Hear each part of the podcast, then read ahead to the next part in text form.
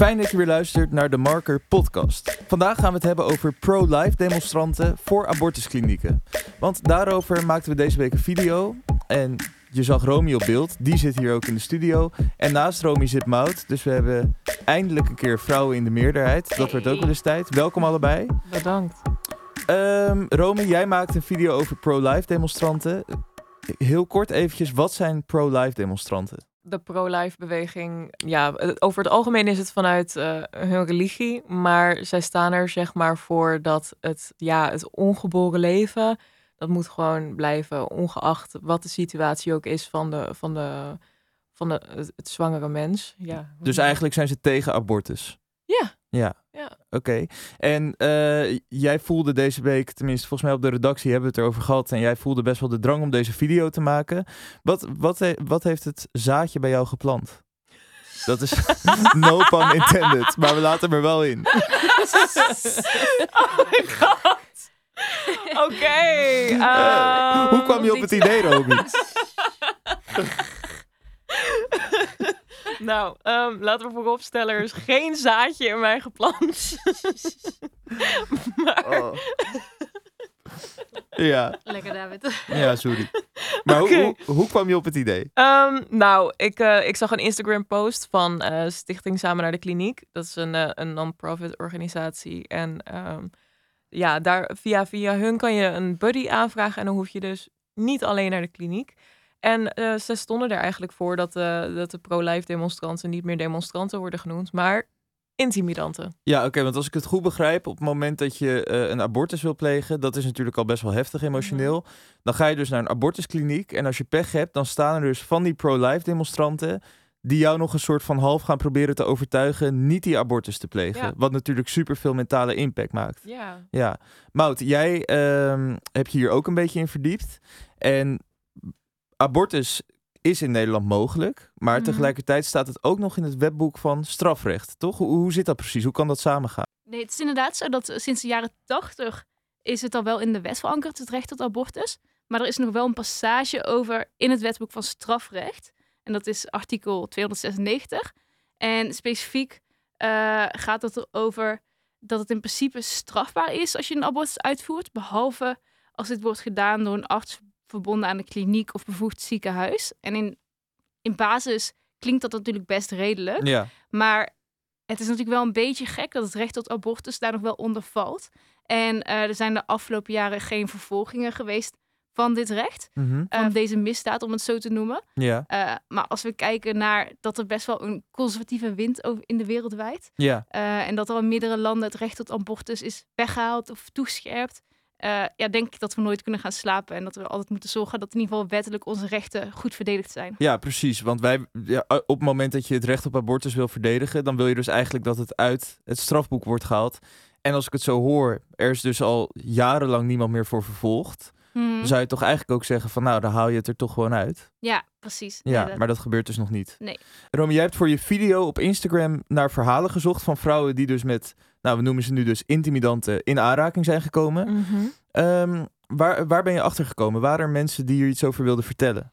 Ja, best wel wat. Um, Eén verhaal sprong er voor mij wel heel erg uit, omdat ik er gewoon ontzettend van schrok. En ik, ik dacht op dat moment echt, oh jeetje, als ik dat had meegemaakt, ah, dan weet ik niet hoe ik er zelf uit was gekomen. Maar um, iemand vertelde mij dus dat, um, dat, dat die persoon dus best wel warrig van een narcose uit de, uit de kliniek stapte. En daar stonden dus de intimidanten. En dat was toen al gebeurd, dus? Ja, ja. het was toen al gebeurd. Ook, ook overigens stonden ze daar toen die persoon al naar binnen ging. Mhm. Um, kreeg die persoon ook al uh, dingen naar uh, uh, diensthoofd.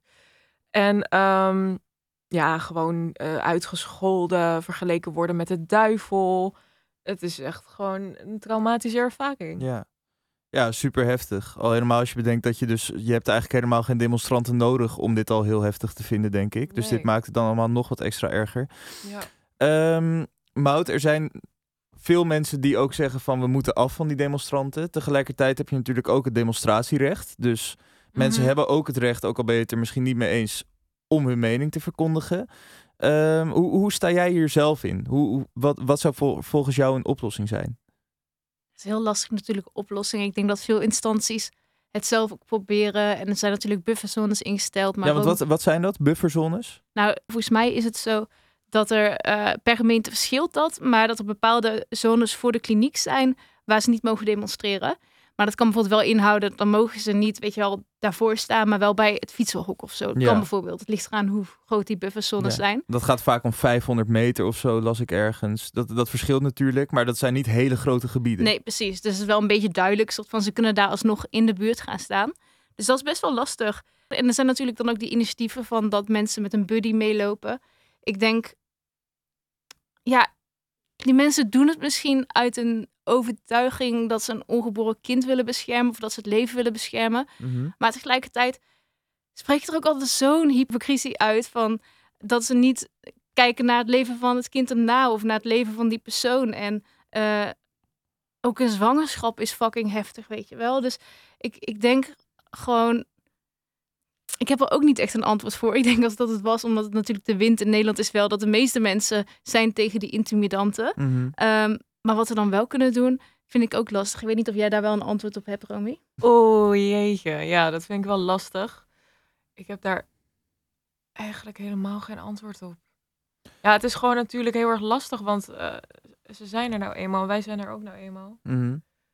Dus ja, wat doe je daaraan? Ik denk dat het gewoon eh, wel echt een, een collectieve beweging zou moeten zijn. Dat, dat we bij onszelf gaan nadenken van ja, weet je, leef voor jezelf. Bepaal niet voor een ander wie of wat, wat, wat die persoon. Ja, want dat is doen. natuurlijk ook het lastige aan. Er wordt nu ook een bepaalde wil opgelegd eigenlijk aan mensen die zelf misschien een andere keuze maken. Ja. Tenminste, dat doen ze al door naar de kliniek te gaan.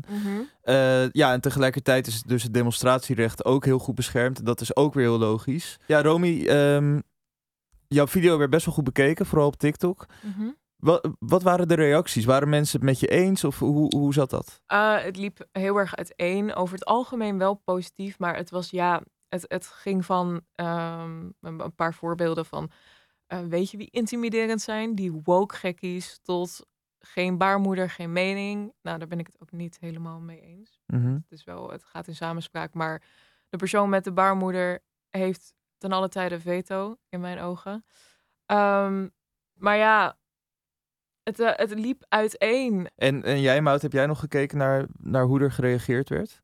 Ben je daar eigenlijk überhaupt mee bezig, Mout? Als er op dit soort gevoelige onderwerpen gereageerd wordt, vind je dan belangrijk wat die reacties zijn? Hou je daar rekening mee?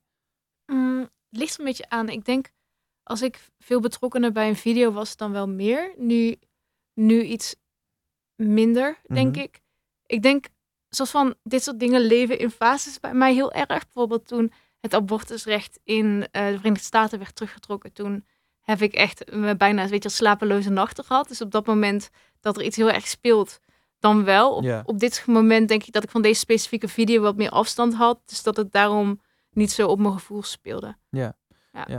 Je hebt natuurlijk ook best wel vaak in het verleden grote demonstraties gehad voor abortus. Eh, op het moment dat het abortusrecht echt onder druk komt te staan hier, zi- zijn jullie dan bereid de straat op te gaan? 100 procent. Duizend procent. 100%, 1000%. Nou, dan maak ik er een nog trap beter, hè? een miljoen procent van en dan gaan we met z'n drieën daar staan. Dat wordt gezellig. Ehm, even kijken als laatste vraag. Het zou wel Eh, leuk zijn, wij met z'n tweeën. Hmm. Ja. Oké, nou, ik wilde ook mee, maar is goed. Ehm, als laatste vraag. Stichting Samen naar de Kliniek roept dus op om het geen demonstranten meer te noemen, maar intimidanten. Nou, tot nu toe hebben we dat volgens mij best braaf gedaan. Is dat iets wat jullie voortaan ook gaan doen? Ehm, ja. Ja en nee. Ja, aan de ene kant heb ik ook wel zoiets van... eh, de intimidante movement vind ik eigenlijk wel nice. Maar er zijn ook natuurlijk vast wel demonstranten tussen de z- zitten... die gewoon stilletjes aan de kant staan... en geen plastic embryo's in je handen stoppen. Ehm, dus ik denk dat het een beetje een scheldwoord moet worden. Ja. ja, ik denk eigenlijk om heel eerlijk te zijn vanuit een heel praktisch oogblik. Wanneer je er ruimte voor hebt om het intimidant te noemen en het toe te kunnen lichten, dan wellicht wel. Ja. Als je snel een zin weg moet leggen, en dan is het misschien niet voor iedereen even duidelijk. Dus dan hou ik het misschien toch bij demonstranten. Romy, Mout, bedankt. En hebben jullie de video nou nog niet gezien? Dan zou ik zeggen, ga even naar ons Instagram of TikTok kanaal, @themarkeronline En daar eh, geven we sowieso heel veel leuke updates rondom het nieuws. Of niet leuke updates, gewoon updates. Volgende week zijn we er weer met een nieuwe podcast. Voor nu bedankt voor het luisteren en tot volgende week.